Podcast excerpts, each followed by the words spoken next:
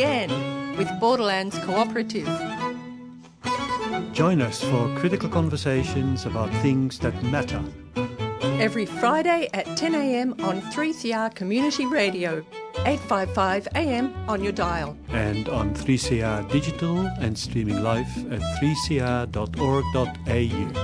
So together, let's think again about important matters affecting us, like economics, Politics, education, health, climate. and what we can do about it all.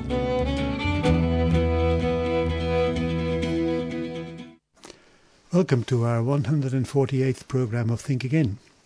Think Again is presented to you by Borderlands Cooperative, an organization that has been dedicated to social change for the last 25 years. I'm Jacques Boulet. And I'm Jennifer Burrell. Today we're talking again about the war in Ukraine. What has really been happening that led to this war and what role has the West played in all of mm. this?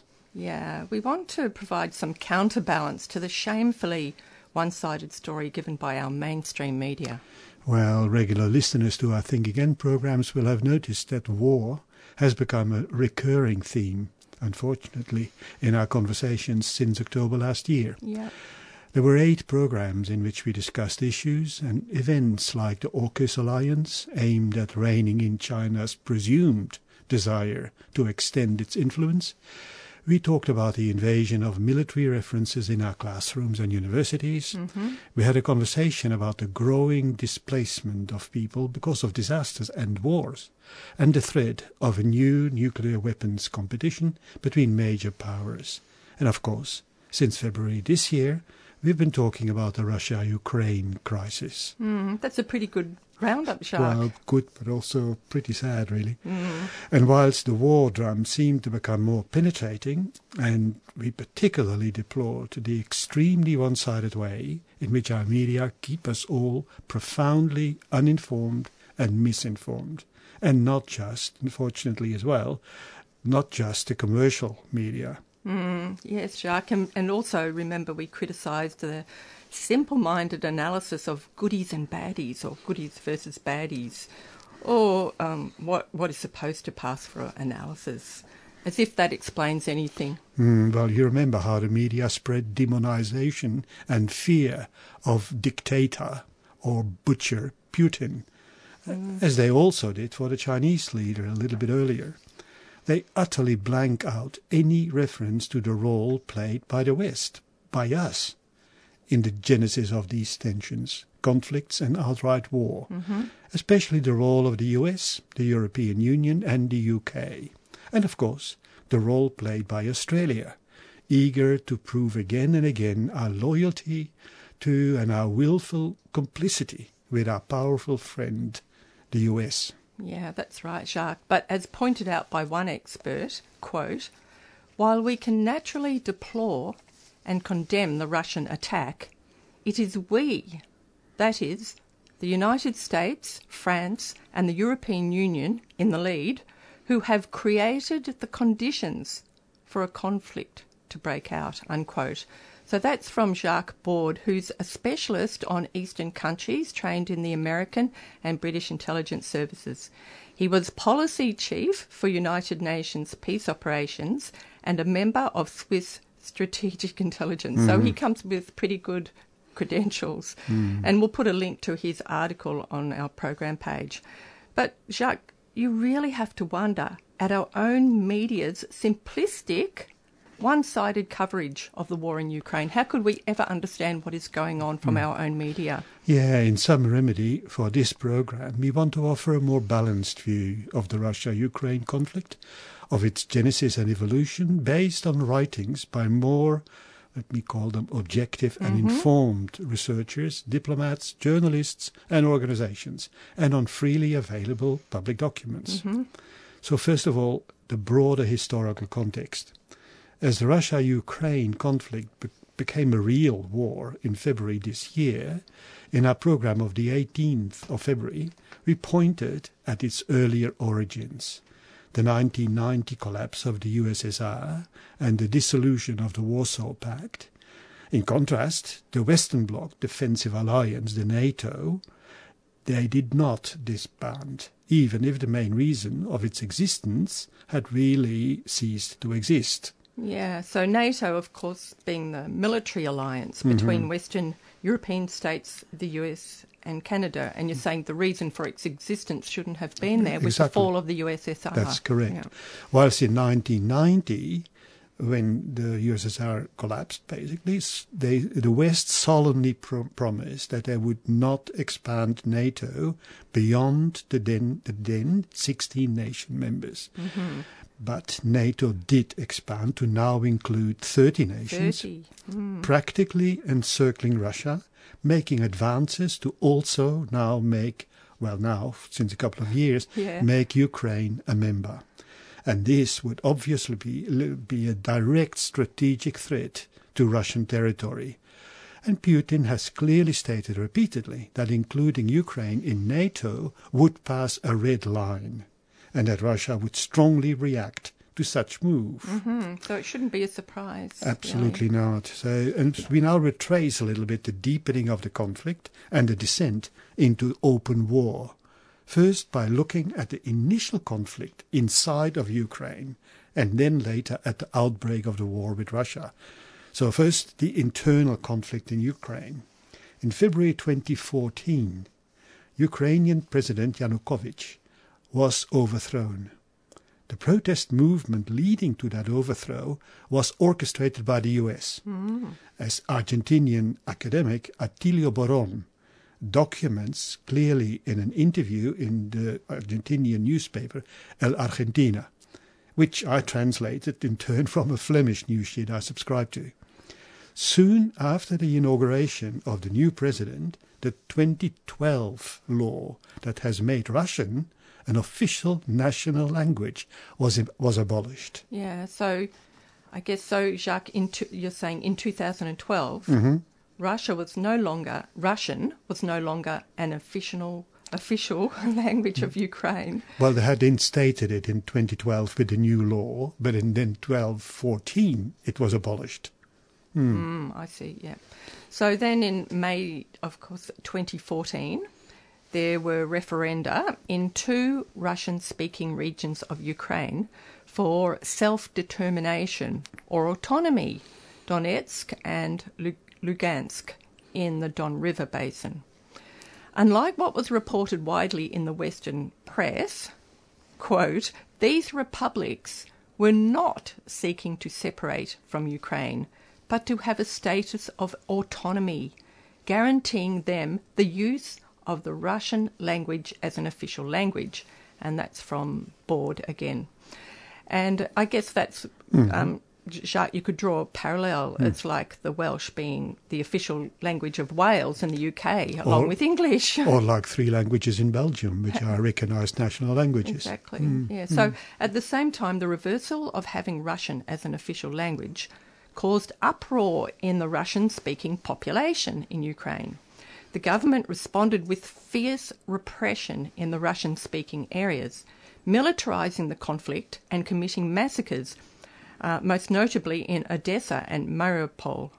So months later, um, the self only the self-proclaimed republics of Donetsk and Lugansk remained as autonomous regions, but the conflict between the Ukraine military and the rebels continued, um, with the rebels being more flexible and mobile on their home turf. And while our media attributed the success of the rebels to Russian assistance, Baud says, quote, despite allegations, weapons and military equipment were not delivered by Russia. Rather, the rebels were armed when Russian speaking Ukrainian units defected and went to the rebel side. Mm-hmm. Yes. And then later in 2014, an agreement to de escalate the conflict was reached, known as the First Minsk Agreement. This agreement included provisions for a decentralization of power, but it failed to stop the fighting.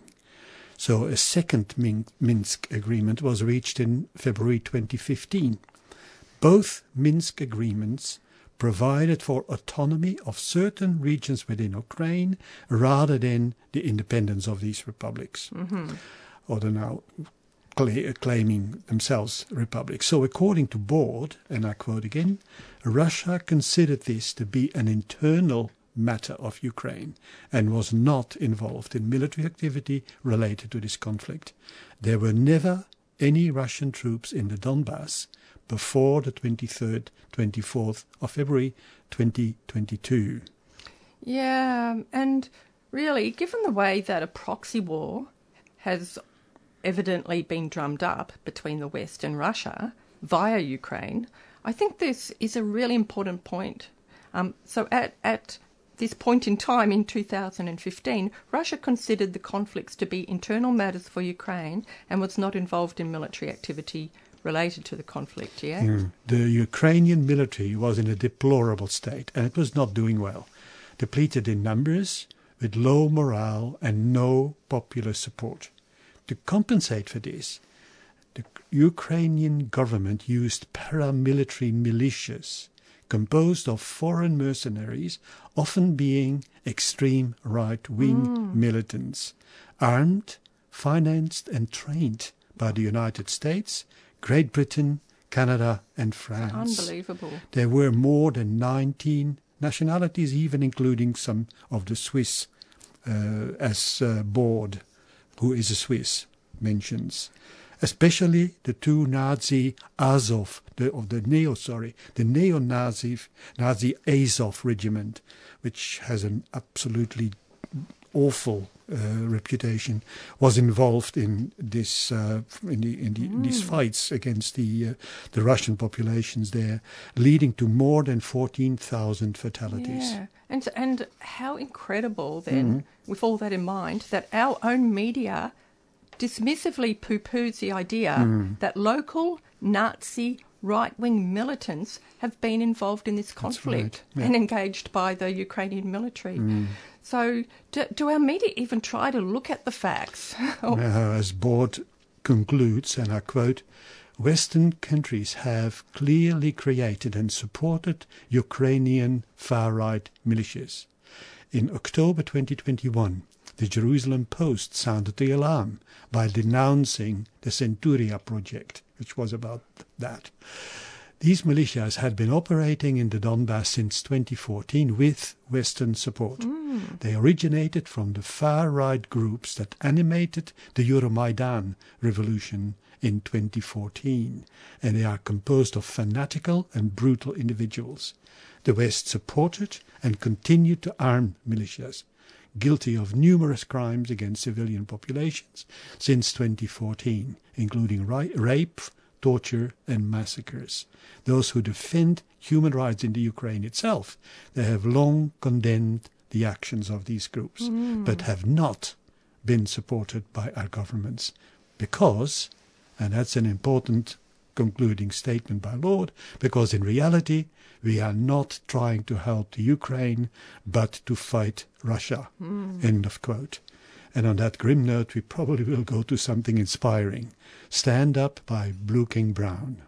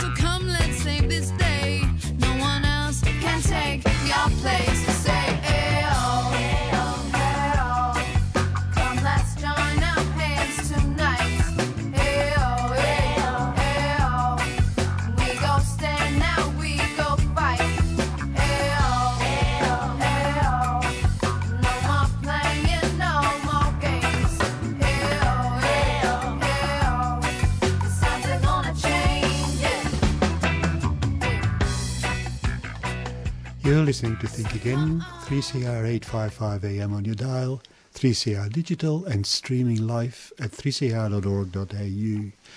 Today we're talking again about the war in Ukraine and the role of the West in generating it as a proxy war with Russia, or at least a ploy to deplete Russia as a force. Mm. so, we'll talk now about the out, more recent outbreak of war. So, moving to the more recent events in Ukraine, in 2019, President Zelensky was elected on the basis of a promise to seek peace with Russia. So that was in 2019. Mm-hmm. And that was suggested by Aaron Mate, Mate. Mate. Yeah, yeah. But in March 2021, Zelensky sided with the US and issued a decree for the recapture of the Crimea, mm-hmm. with Ukraine starting to redeploy its forces to the south of the country. Uh, several NATO exercises were conducted uh, between the Black Sea and Baltic Seas, accompanied by significant increases in reconnaissance flights mm-hmm. along the Russian border. Yeah. So that's a quote actually. Russia responded by testing the operational readiness of its troops, conducting its own military exercises, and generally signalling that it was following the evolution of the situation. Mm. So that was all in 2019. Nine. And then in October 2021, in violation of the Minsk agreements, Ukraine conducted air operations in Donbass using drones, including at least one strike against the fuel depot in Donetsk. In February 2022, French President Emmanuel Macron uh, visited Vladimir Putin in Moscow, reaffirming his commitment to the Minsk agreements a commitment he repeated to Zelensky the next day. But, as Mate confirms, yeah, the, the, Ukrainians still, I think they still refuse to that, apply the Minsk that's agreements. correct, the Minsk agreements. Yeah. Apparently under pressure from the United States. Vladimir Putin noted that Macron had made empty promises and that the West was not ready to enforce the agreements, yeah. unquote. Or, or, not ready to keep the peace, apparently. Mm, that's right. Yeah. So then in February 2022, the US openly ramped up the conflict. To quote Baud again, on the 17th of February, mm-hmm. President Joe Biden announced that Russia would attack Ukraine in the next few days.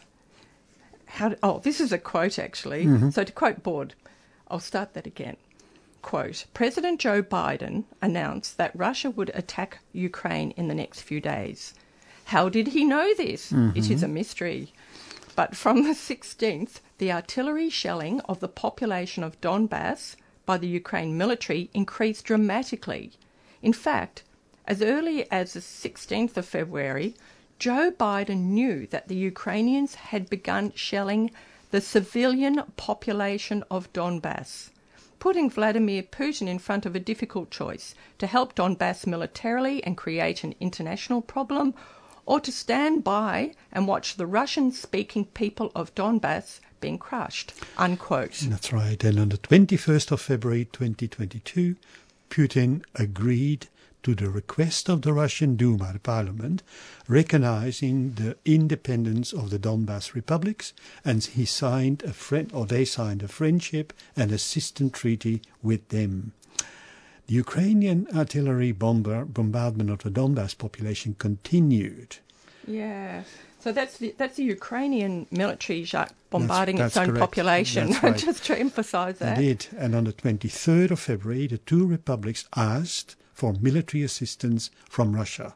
On the 24th, Vladimir Putin invoked Article 50, uh, 51 of the United Nations Charter, which provides for mutual military assistance in the framework of a defensive alliance, which is something the United States, for example, has done repeatedly when they invaded any of the, the uh, Middle East countries.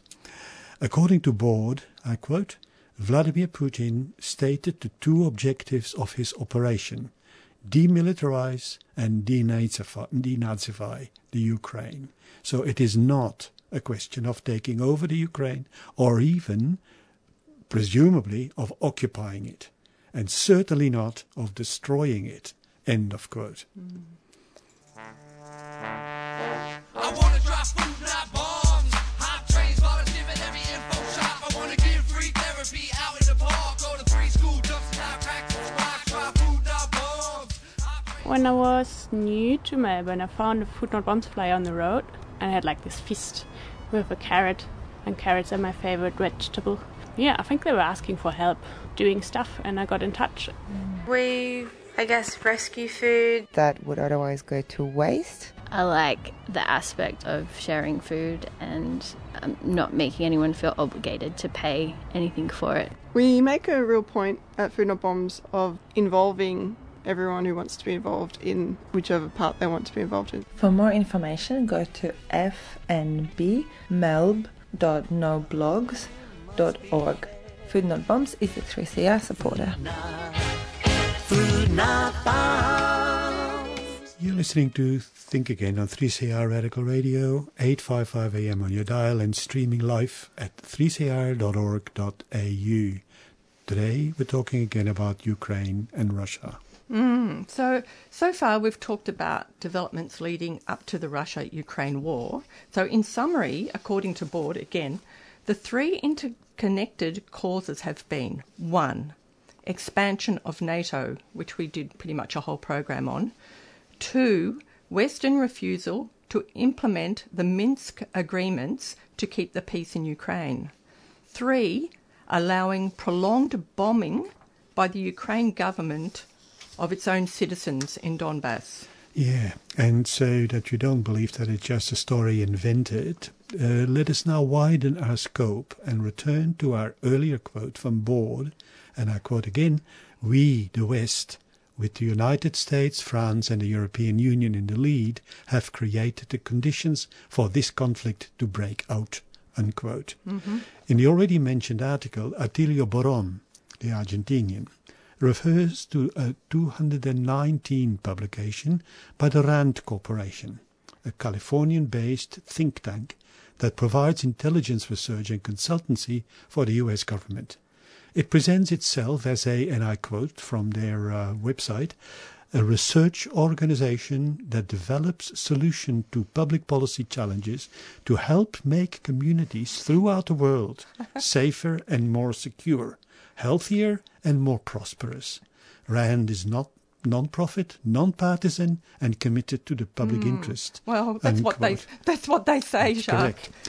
Now, in their t- 2019 report, which Boron has been referring to, the title of it is Extending Russia, Competing from Advantageous Ground. That was a project sponsored and funded by the US Army. And I will read the abstract of that 350 pages report. It's really direct and revealing. Mm-hmm. And I quote The purpose of the project was to examine a range of possible means to extend Russia. By this, we mean non-violent measures that could stress Russia's military or economy or the regime's political standing at home and abroad. The steps we posit would not have either defense or deterrence as their prime purpose, although they might contribute to both. Rather, these steps are conceived of as measures that would lead Russia to compete in domains or regions where the United States has a competitive advantage, causing Russia to overextend itself militarily or economically, or causing the regime to lose domestic and or international prestige and hmm, influence. Which is sort of happening. This report deliberately covers a wide range of military, economic, and pol- political policy options.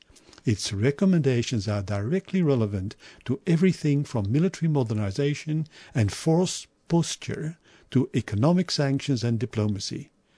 Consequently, it speaks to all the military services, other parts of US government that have a hand in foreign policy, and the broader, the broader foreign and defense policy audience. Unquote.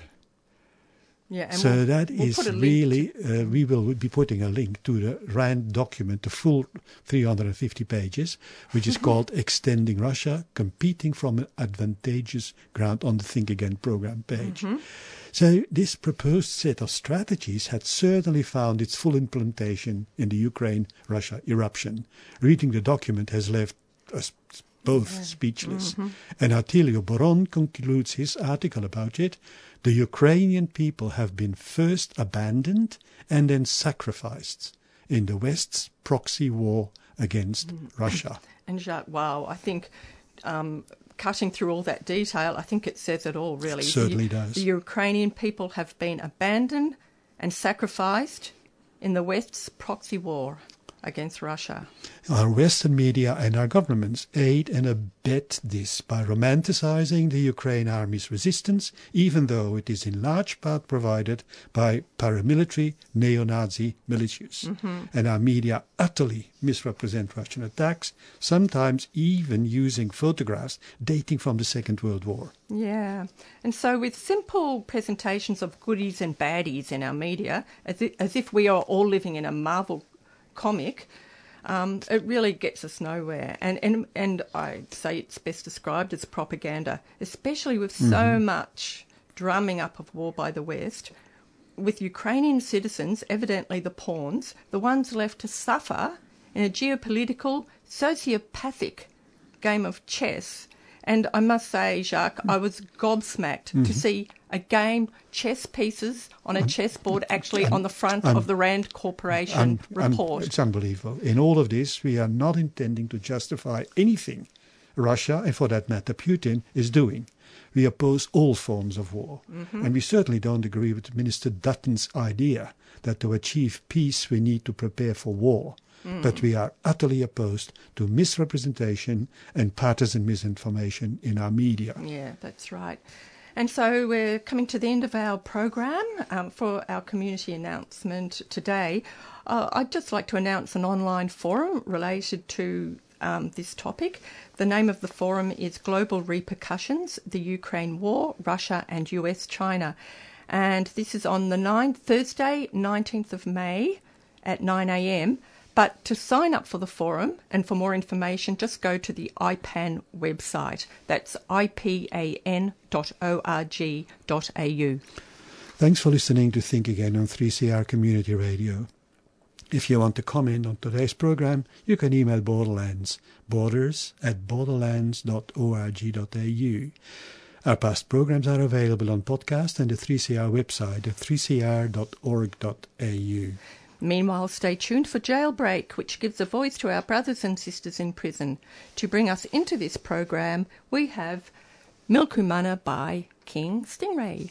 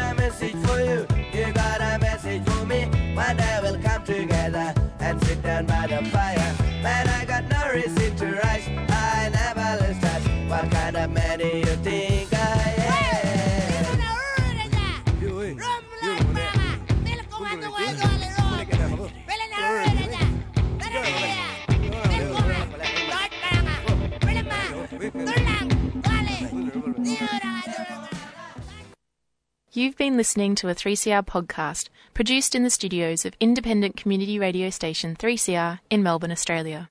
For more information, go to allthews.3cr.org.au.